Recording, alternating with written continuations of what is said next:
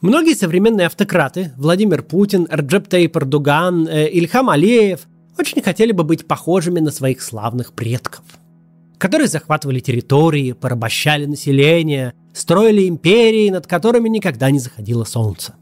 Получается так себе.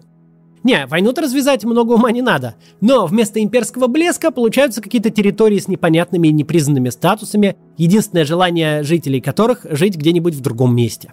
Крым, Донбасс, ныне Нагорный Карабах – все это большие пропагандистские фантомы. Но чего-то не хватает. Вот не получилось пока из их создателей нового Петра I или Кемаля Ататюрка. Ни к чему хорошему это не приводит, только к международным проблемам и внутреннему напряжению.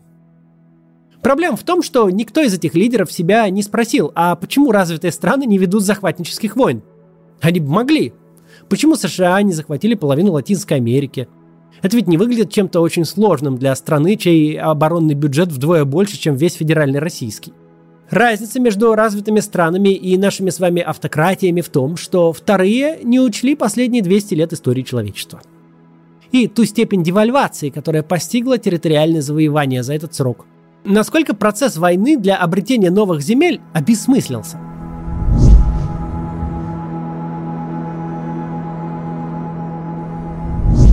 Всю свою историю с первых цивилизаций до начала 19 века человечество прожило в аграрном мире.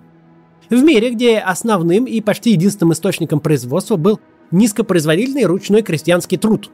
Я уже говорил об этом в видео о протекционизме. С экономической точки зрения истории человечества до первой индустриальной революции просто не было. ВВП на душу населения оставался фактически неизменным. Тому есть очень простая причина. Крестьянский труд в эпоху расцвета Римской империи и Ренессанса это один и тот же крестьянский труд, пусть и разделяет их полтора тысячелетия. Все, что реально могло влиять на производительность труда крестьянина, это объективные факторы окружающей среды. У вас много солнца, воды, теплый климат, хорошая земля, ваша производительность будет э, сильно выше, чем у коллег из морозных краев. Какие-то культуры более производительны, какие-то менее, одни капризны, другие неприхотливы, животноводчество более продуктивно, чем земледелие. Но ничто из этого не результат технических инноваций или развития. Конструкция плуга в общем виде не менялась веками. Как ваш прадед пахал, так и вы будете. Просто кому-то повезло больше, а кому-то меньше. В аграрном мире, где ВВП на душу населения не растет, где труд крестьянина не становится производительней, существует единственный источник экономического роста – территориальные приобретения. Это действительно очень простой мир, в котором завоевательная война – это хороший бизнес. Чем больше у тебя территория, чем больше на ней податных крестьян, тем ты богаче. Совершенно линейная зависимость. Кто богаче и могущественнее всех в аграрном этом мире? Колониальные империи. Они захватывают все новые территории, вывозят из них все ценное, обкладывают местное население налогами, иногда обращают их в рабство. И в результате еще сильнее богатеют, строят больше кораблей, выплавляют все больше пушек, содержат все больше солдат, захватывают еще больше территорий, пока не превращаются в Британию, на пике занимавшую примерно весь глобус за пределами Европы. Почему этот бизнес мог работать? Во-первых, потому что формат самой войны был принципиально иной. Массовые армии, колоссальные разрушения, огромные жертвы – это война индустриальной эпохи. Доиндустриальная война – это разборка небольшого числа профессиональных головорезов на удобном для этого дела поле. Войны прошлого могли продолжаться десятилетиями, но реальные боевые действия всегда разворачивались на очень ограниченных территориях, желательно в теплое время года и обязательно в светлое время суток. Голливуд любит показывать средневековые сражения в ночи. Это здорово экономит бюджет но в реальности они прерывались на ночь.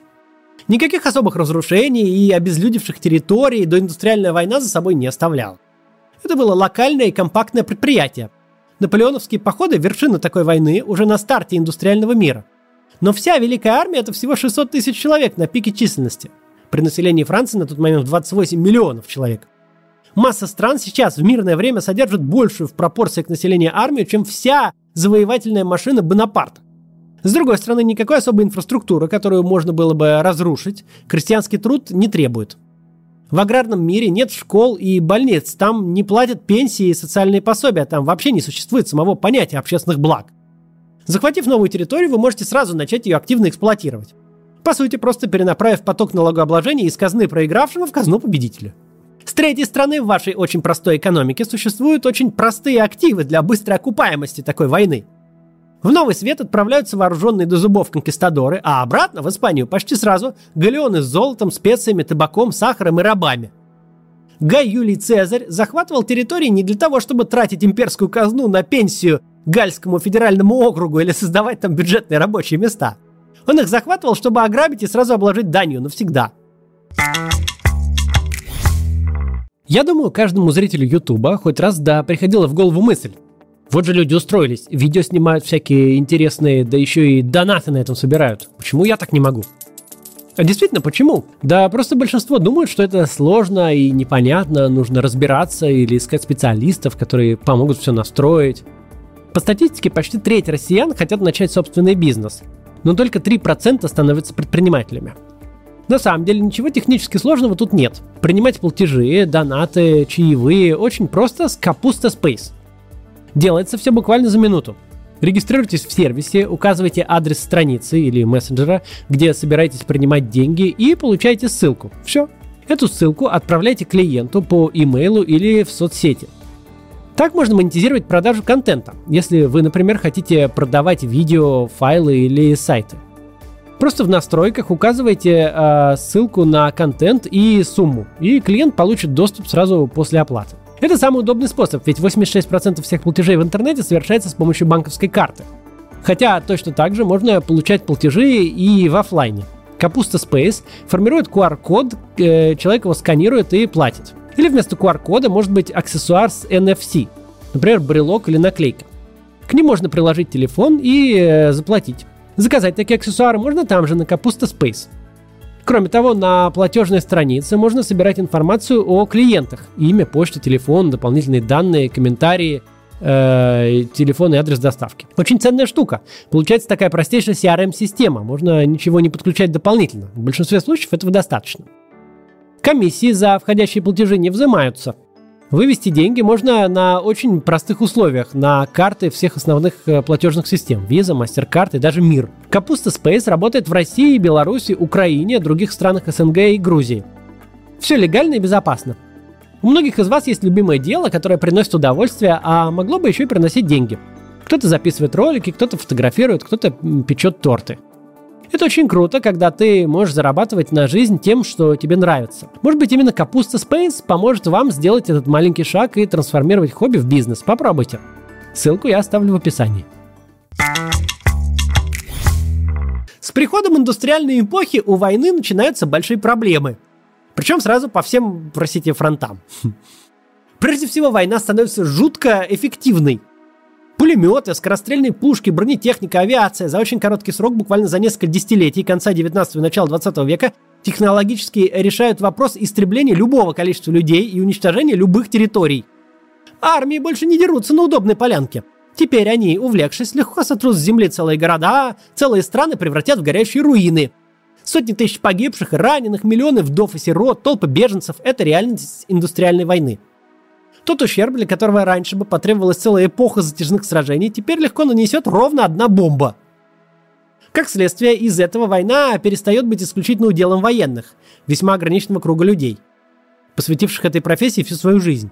Индустриальная война – это не только массовые жертвы среди мирного населения, это массовые армии. Когда под ружье встают не тысячи, десятки, а в худшем случае сотни тысяч и миллионы человек, существенная часть населения – когда на поле не солдаты и офицеры, а крестьяне, рабочие, художники, учителя и инженеры. В индустриальной войне вы не посылаете военных делать свою работу, для которой они живут, вы воюете населением, которому теперь нужно объяснить, за что они должны умирать, хотя планировали учить детей математике.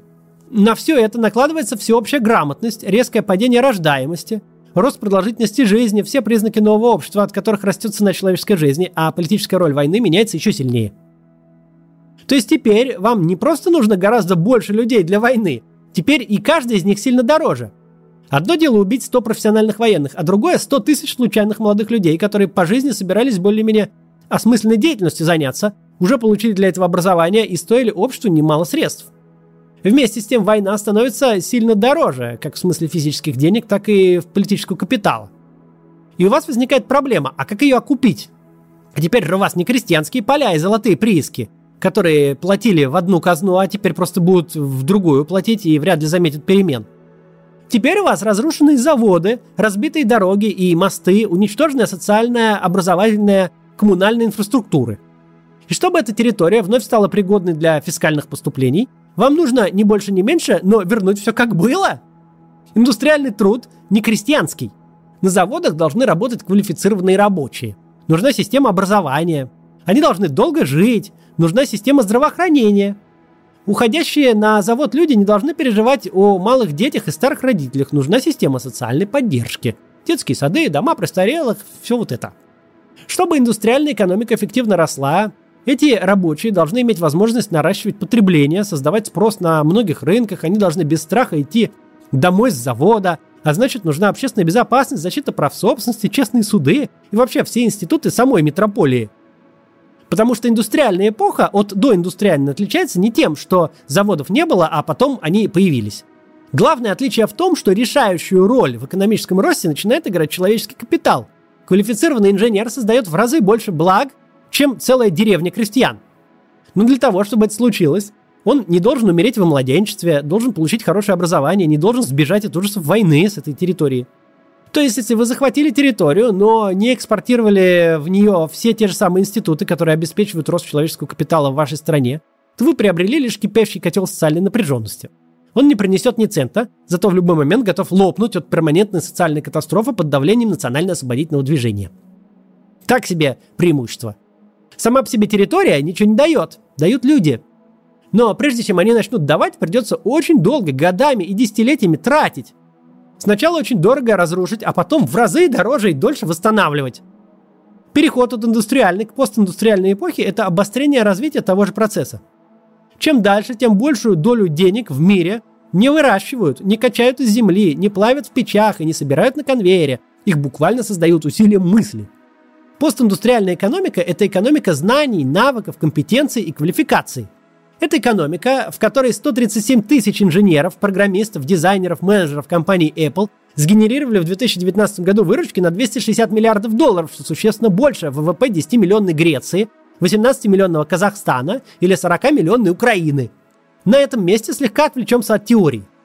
Если вы посмотрите на карту голосования на выборах президента США не по штатам, а по графствам, то э, первой мыслью будет поверить в теорию фальсификаций, которая неверна. Но э, эта мысль возникнет у вас, потому что вы увидите почти сплошную красную простынь с редкими-редкими синими точками, преимущественно по двум побережьям. Но никакого заговора подлых демократов на самом деле нет. Штука в том, что э, вся эта красная пелена, которая будто покрывает всю страну, это огромные территории, на которых нет людей. Население Соединенных Штатов не разбросано по бесконечным просторам Среднего Запада. Они населяют всего несколько десятков крупнейших городских агломераций по двум побережьям. Штат Вайоминг выглядит очень внушительно. Это очень заметный квадрат прямо в центре страны. По площади 253 тысячи квадратных километров Вайоминг больше Британии, Румынии и Беларуси. Он размером с две Греции или три Австрии. Но живет в нем менее 600 тысяч человек. Это в два с половиной раза меньше, чем в Бронксе, не самом большом районе Нью-Йорка. То же самое касается Аляски, Монтаны, Северной и Южной Дакоты, Айдахо, Небраски, это все очень большие штаты, но в каждом из них живет меньше людей, чем в одном районе Нью-Йорка. С переходом экономики к постиндустриальному типу процесс урбанизации только усиливается. Люди не хотят жить посреди бесконечных полей кукурузы, они не хотят жить в депрессивных шахтерских и промышленных городах, они хотят жить как можно ближе к экономическим, культурным и образовательным центрам. Там, где их образование и опыт будут востребованы, где есть спрос на квалифицированный высокооплачиваемый труд – там, где будет удовлетворен их спрос на высокий уровень потребления. Хорошее жилье, вкусная еда, отличные школы для детей, культура и развлечения. Если посмотреть на карту не популяции, а валового продукта, то картина повторится почти один в один. Каждый третий доллар 7 триллионов из 20 американского ВВП генерирует 10 крупнейших городских агломераций. Нью-Йорк, Лос-Анджелес, Чикаго, Сан-Франциско, Вашингтон, Даллас, Хьюстон, Бостон, Филадельфия и Атланта. Экономика США – это не поля, не фермы, не шахты, не густые леса и не бесконечные просторы центральной ее части. Это по самому оптимистическому счету 3-4 десятка городских агломераций, населенных носителями самого высокого человеческого капитала, самыми образованными, самыми способными, самыми дорогими специалистами. Все остальное, с точки зрения сухих цифр, создаваемого блага, просто существует. Эти территории просто есть. Если забыть, что они в принципе есть, то финальный результат изменится не сильно. Это не какая-то свойственная исключительно США картина. Это объективная реальность для всех стран в процессе перехода от индустрии к постиндустрии. Деньги создаются не территорией, как это было в 15 веке. Экономический успех растет не на пыхтящих промышленных гигантах, как в начале 20-го. Богатство создают люди. Чем лучше эти люди образованы, чем здоровее, чем дольше живут, чем выше их опыт, квалификации и компетенции, тем больше будет богатства. Не колонии за океаном, не золотые галеоны, а образование, здравоохранение и общественная безопасность – это новая нефть, новое золото, новый блестящий завоевательный поход. Места компактного проживания образованных, здоровых и дорогостоящих работников, создающих много блага, предъявляющих спрос на массе сложных рынков – это новый клондайк. С точки же зрения больших военных успехов, большой недостаток человеческого капитала в том, что его нельзя завоевать. Хорошее образование, высокий уровень жизни, безопасность Ничто из этого не имеет физического выражения. Человеческий капитал возможно украсть не больше, чем хорошее настроение. Нельзя пристать линкор, захватить Кремниевую долину, забить трюм инженерами Apple и рассчитывать, что в Сколково, прикованными к батарее, они будут носителями того же человеческого капитала.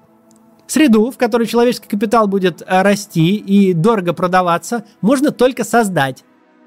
Только построить такую страну, в которой дорогой человек не просто сможет вырасти и выучиться – но где захочет добровольно остаться. А для этого ему будет необходимо обеспечить безопасность, защиту прав, политическое представительство и все вот это.